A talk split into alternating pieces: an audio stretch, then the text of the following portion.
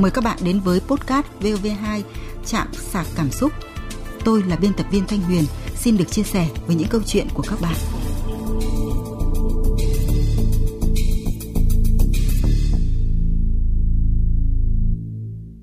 Các bạn thân mến, từ xưa đến nay, ông bà ta khá xem trọng chuyện xứng đôi vừa lứa trong mối quan hệ vợ chồng. Không chỉ riêng về gia cảnh, xuất thân mà cả ngoại hình, tính cách giữa hai người cũng nên có sự phù hợp. Không thể để một bên quá xuất chúng, còn một bên lại quá tầm thường. Biết bao nhiêu câu chuyện đôi đũa lệch của vợ và chồng đã gây ra sự tan vỡ và ly tán đáng tiếc. Thế nhưng sự chênh lệch giữa vợ chồng có thật sự nan dài như người đời vẫn nghĩ hay không? Làm sao để so bằng đôi đũa? Làm sao để tình cảm vợ chồng đừng nguội lạnh?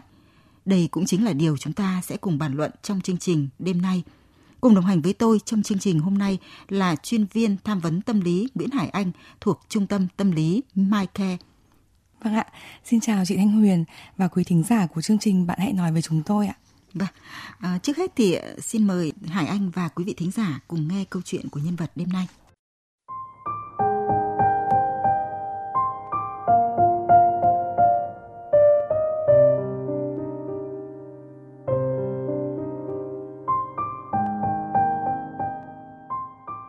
Tôi năm nay 35 tuổi, chồng tôi hơn tôi 4 tuổi. Chúng tôi lấy nhau đã 10 năm và có hai cô con gái.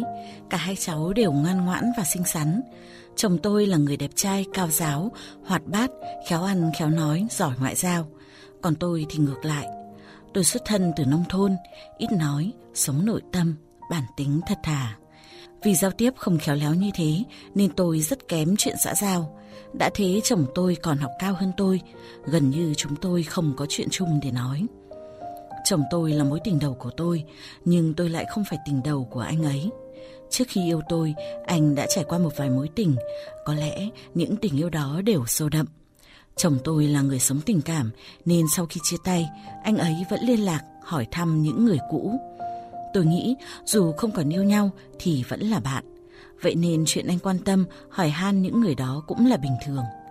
Thế nhưng trong số những người ấy, có một người chắc là anh vẫn còn tình cảm. Trước khi lấy tôi, anh yêu chị ấy.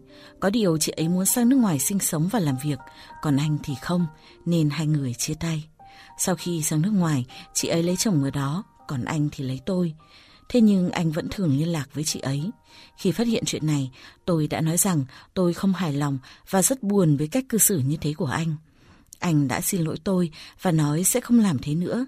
Có điều ai biết được, sau lưng tôi, anh có còn liên hệ gì với chị ấy không?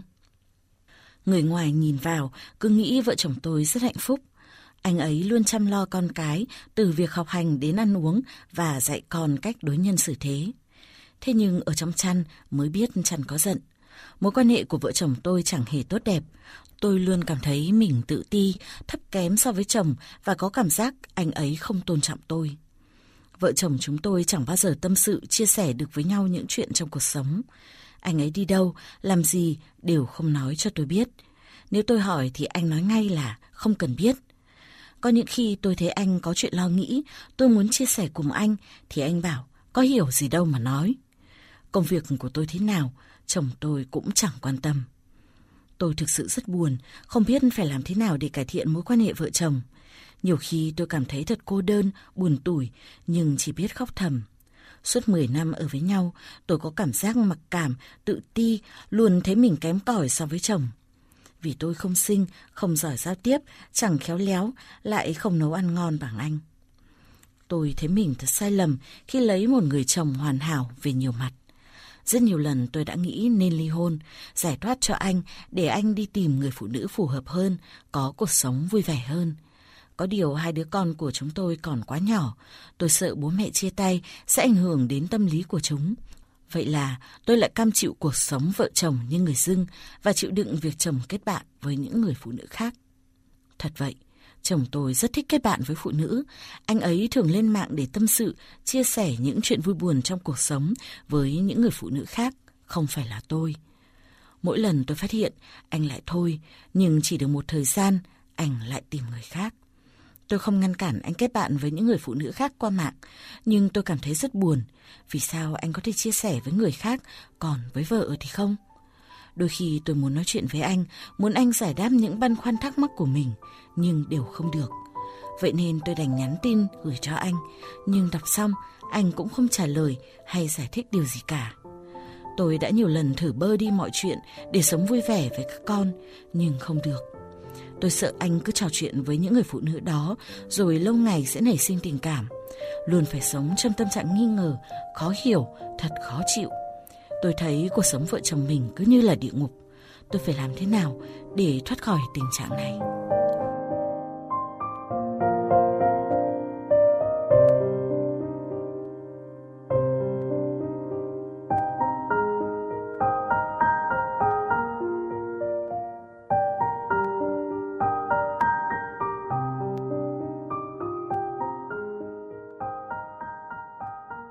Vâng à, ca dao xưa thì có câu là chồng thấp mà lấy vợ cao như đôi đũa lệch so sao cho bằng. Từ xưa đến nay thì người ta vẫn luôn để tâm đến chuyện xứng đôi vừa lứa, có như thế mới thành ra hôn nhân mỹ mãn và người thế nào thì nên kết duyên với người như thế ấy và mọi sự chênh lệch dù là rất nhỏ cũng sẽ ảnh hưởng lớn đến chất lượng cuộc sống hàng ngày. Nhưng mà chuyện vợ chồng đũa lệch có phải lúc nào cũng không bền chặt.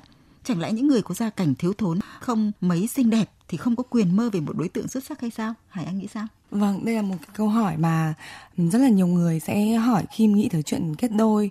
Ừ, và chắc chắn là những người mà có hoàn cảnh gia đình khó khăn hay là về bề ngoài không xinh đẹp ấy thì hoàn toàn có thể lựa chọn ừ, mọi đối tượng kể cả những người đẹp hơn mình rất là nhiều hay là có địa vị xã hội.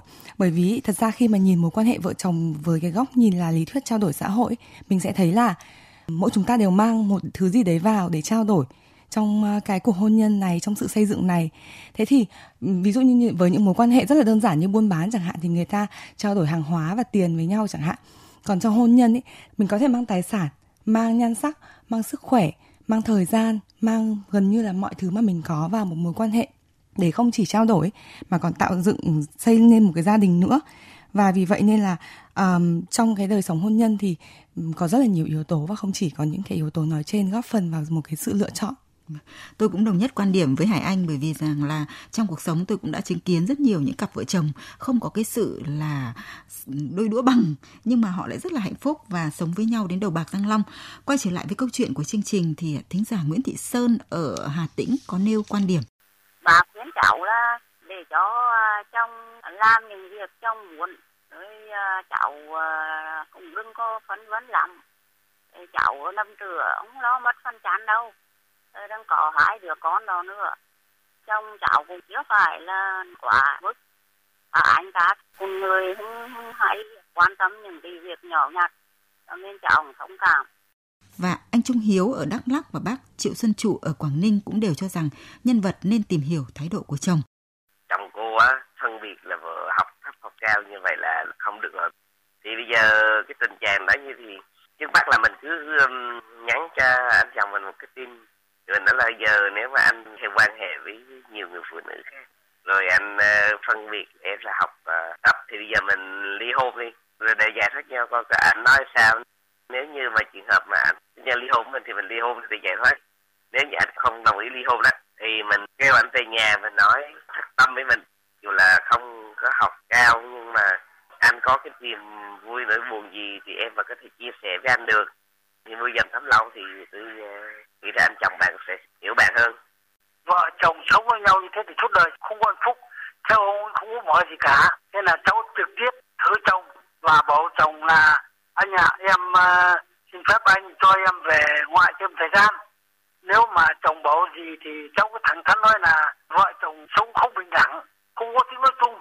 Mười năm năm em chỉ sống khóc thầm nuốt nước mắt vào trong không khác nào ở địa ngục cả đây em báo tin vui cho anh là em giải thoát cho anh để anh tha hồ tự do về mọi mặt, không vướng gì đến em. Sau đó là cháu về ngoại một thời gian, nếu mà chồng không tìm, không xin lỗi, thì cháu ly hôn không còn có ăn gì cả. Dù cháu gian khổ có nuôi con đi chăng nữa thì sau này cháu chưa sung sướng. Vâng, sau khi nghe câu chuyện này thì các thính giả có những ý kiến khác nhau. Người thì cho rằng nhân vật nên thẳng thắn nói với chuyện với chồng xem là thái độ anh ta ra sao. Người thì lại cho rằng là chồng nhân vật không có gì là quá đáng. Nhân vật nên gìn giữ cuộc hôn nhân này. Và bản thân tôi thì nghĩ rằng cái chuyện vợ chồng nhân vật vẫn còn cơ hội cứu vãn, chứ chưa đến mức phải ly hôn. Quan điểm của Hải Anh về vấn đề này như thế nào?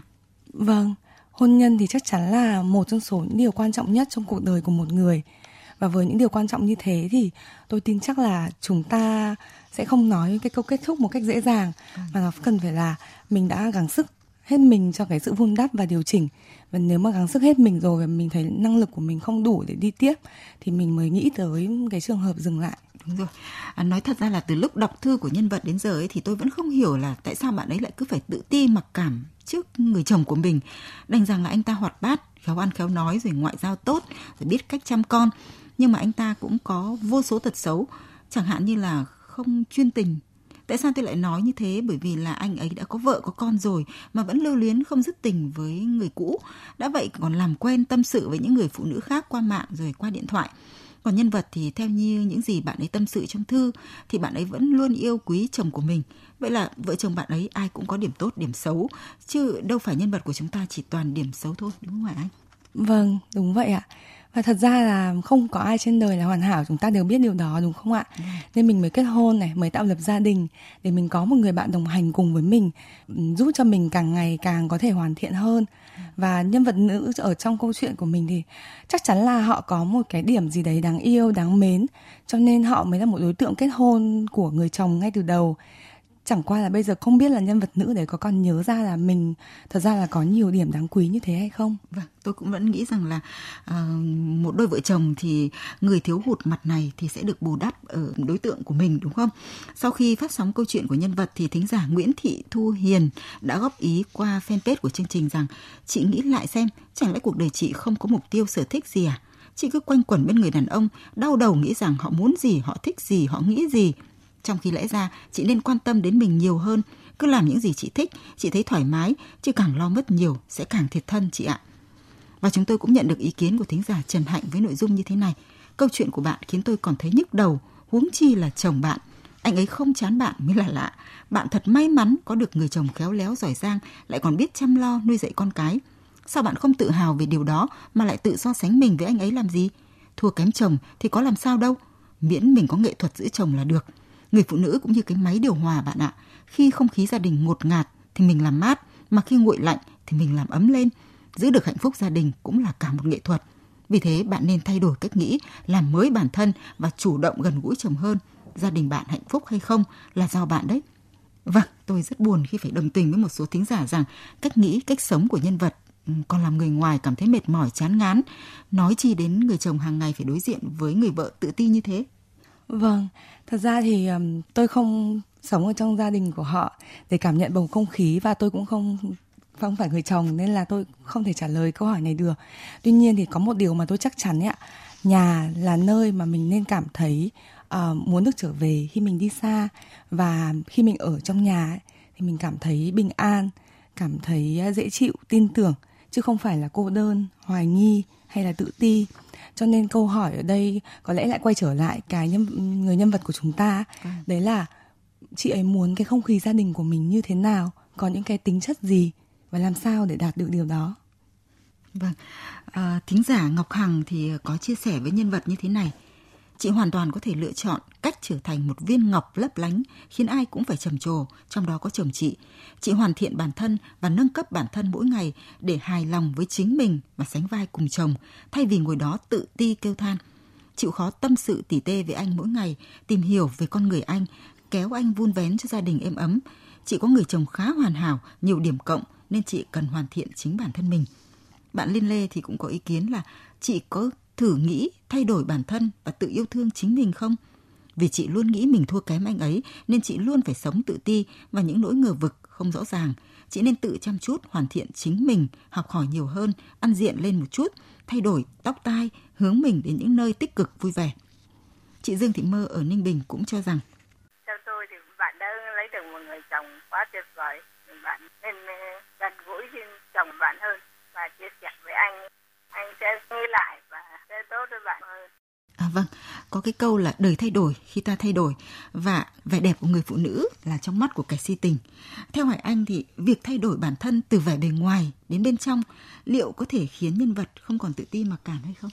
Dạ, thính giả thì đưa ra những cái lời khuyên rất là thiết thực và tôi cũng rất là đồng tình với chị Thanh Huyền đấy là đời thay đổi khi chúng ta thay đổi. Thực chất thì mỗi người đều có những cái vấn đề riêng của mình trong suốt cái quá trình mà họ sống và không có ai cả, kể cả là những người rất là thân thiết như cha mẹ hay chồng con của chúng ta có thể hỗ trợ chúng ta, gọi là có trách nhiệm hoàn toàn với cái vấn đề của chúng ta. Đọc toàn bộ phần chia sẻ của nhân vật thì tôi có thấy là cái cảm giác tự tin nó nổi lên rất là rõ ràng. Và vì vậy cho nên quay trở lại nó đúng là cái bài toán của nhân vật, làm thế nào để chị ấy có thể điều chỉnh và cảm thấy mình tự tin hơn với bản thân mình? Và bắt đầu từ những điều gì những cái lời khuyên của khán thính giả cũng ờ, có thể là những cái gợi ý rất là rõ ràng để bắt đầu trong hành trình đó. Vâng, một thính giả là bạn khao khao thì ờ, nêu ý kiến của mình như thế này. Bạn càng cung phụng chồng thì anh ấy càng thấy chán và càng không tôn trọng bạn. Bây giờ bạn hãy lờ đi, cứ làm những gì bạn thích mà không phải hỏi ý ai cả. Đôi khi bạn cũng không nên nghe lời chồng. Biết đâu làm thế chồng bạn sẽ suy nghĩ lại. Còn khi bạn đã làm thế mà chồng bạn cũng vẫn không thay đổi thì tốt nhất là nên ly hôn. Là một chuyên gia tâm lý thì Hải Anh nghĩ thế nào về ý kiến này? Liệu có phải đúng như thính giả khao khao nói là phụ nữ càng nghe lời, càng cung phụng chồng thì chồng càng dễ chán và không tôn trọng vợ không? Thật ra là trước tiên à, cần phải làm rõ một chút là tôi hiểu cái từ cung phụng ở đây là à, hiến tặng và chăm sóc rất là chu đáo thì tôi nghĩ bản thân cái từ đấy thì không có gì là tệ cả tuy nhiên là quay trở lại mối quan hệ hôn nhân nhìn dưới góc độ lý thuyết trao đổi xã hội như tôi đã nói từ đầu thì rõ ràng là chúng ta mang gì vào đây và cái điều mà chúng ta mang tới ấy, có phải là điều mà đối phương cần hay không với một cái lượng vừa đủ? Thế bất cứ cái gì mà chúng ta mang tới nhưng mà nó thừa thãi quá ấy, nó đều không tốt bằng và có thể tạo ra một cái sự mất cân bằng về quyền lực trong gia đình và mình có thể sẽ cần phải thu bớt đi.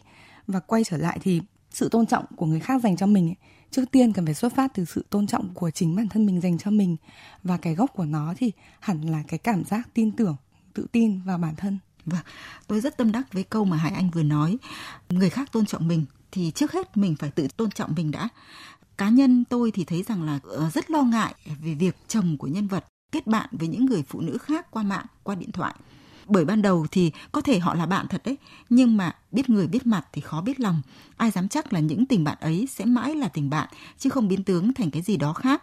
Nếu không biết cách giữ chồng thì tôi sợ rằng là gia đình của nhân vật sớm muộn cũng chỉ là cái vỏ. Vợ chồng chỉ còn là cách gọi trên giấy tờ, đúng không hả Anh? Thật ra thì tôi không dự đoán được tương lai, nhưng mà tôi biết chắc chắn rằng những cái điều chỉnh ở thời điểm hiện tại có thể giúp chúng ta dẫn dắt và viết nên tương lai thế thì bây giờ quay trở lại cái câu hỏi của chị thanh huyền về việc người chồng rất là có nhu cầu kết bạn ở trên mạng với phụ nữ hay là kể cả kết bạn ngoài đời. Thế thì chúng ta phải hiểu là mỗi cái hành vi của một sinh vật sống như mình đều là hành vi có ý nghĩa.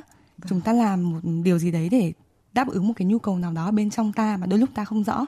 Thế thì có thể nhu cầu của anh ấy ở đây là cái cảm giác được lắng nghe được tôn trọng à, cảm giác được sẻ chia cảm giác rằng mình à, có thể bộc lộ bản thân mình một cách an toàn thế thì bất kể nó là nhu cầu gì ấy, rõ ràng nó rất là thường trực bên trong anh ấy nên là anh ấy thường xuyên làm điều đó với một vai trò là một người ở cạnh sống chung thân mật như là vợ thì uh, nhân vật của chúng ta nên quan tâm nhiều hơn đến cái nhu cầu này của chồng mình. Vâng, nhưng nếu như mà cái nhu cầu mà kết bạn uh, qua mạng của anh ấy nó nhiều đến nỗi như vậy thì nhân vật của chúng ta nên có biện pháp ngăn cấm không?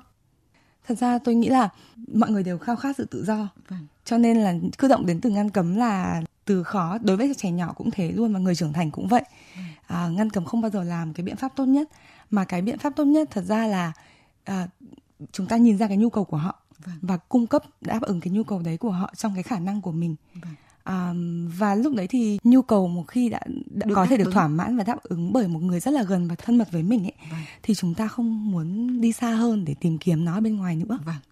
À, tôi nhớ có một câu nói rằng là mỗi người sinh ra đều có một ý nghĩa riêng.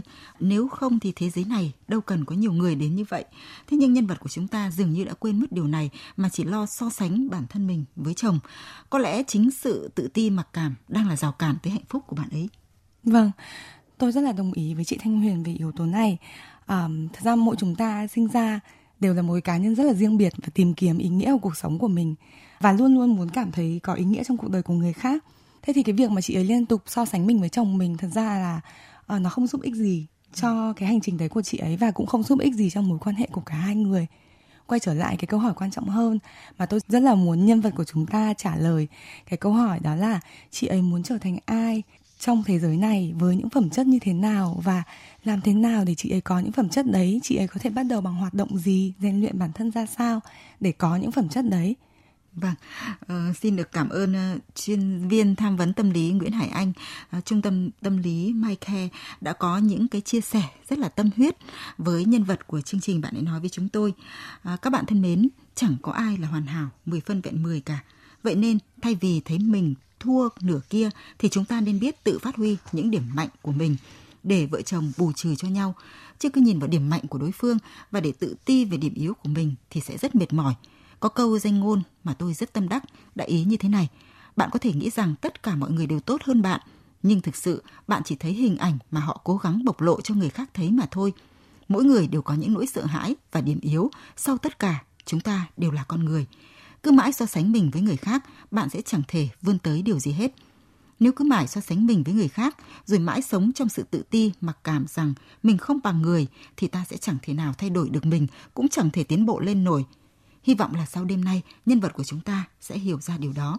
Chạm sạc cảm xúc sẽ gặp lại quý vị và các bạn trong các câu chuyện tiếp theo.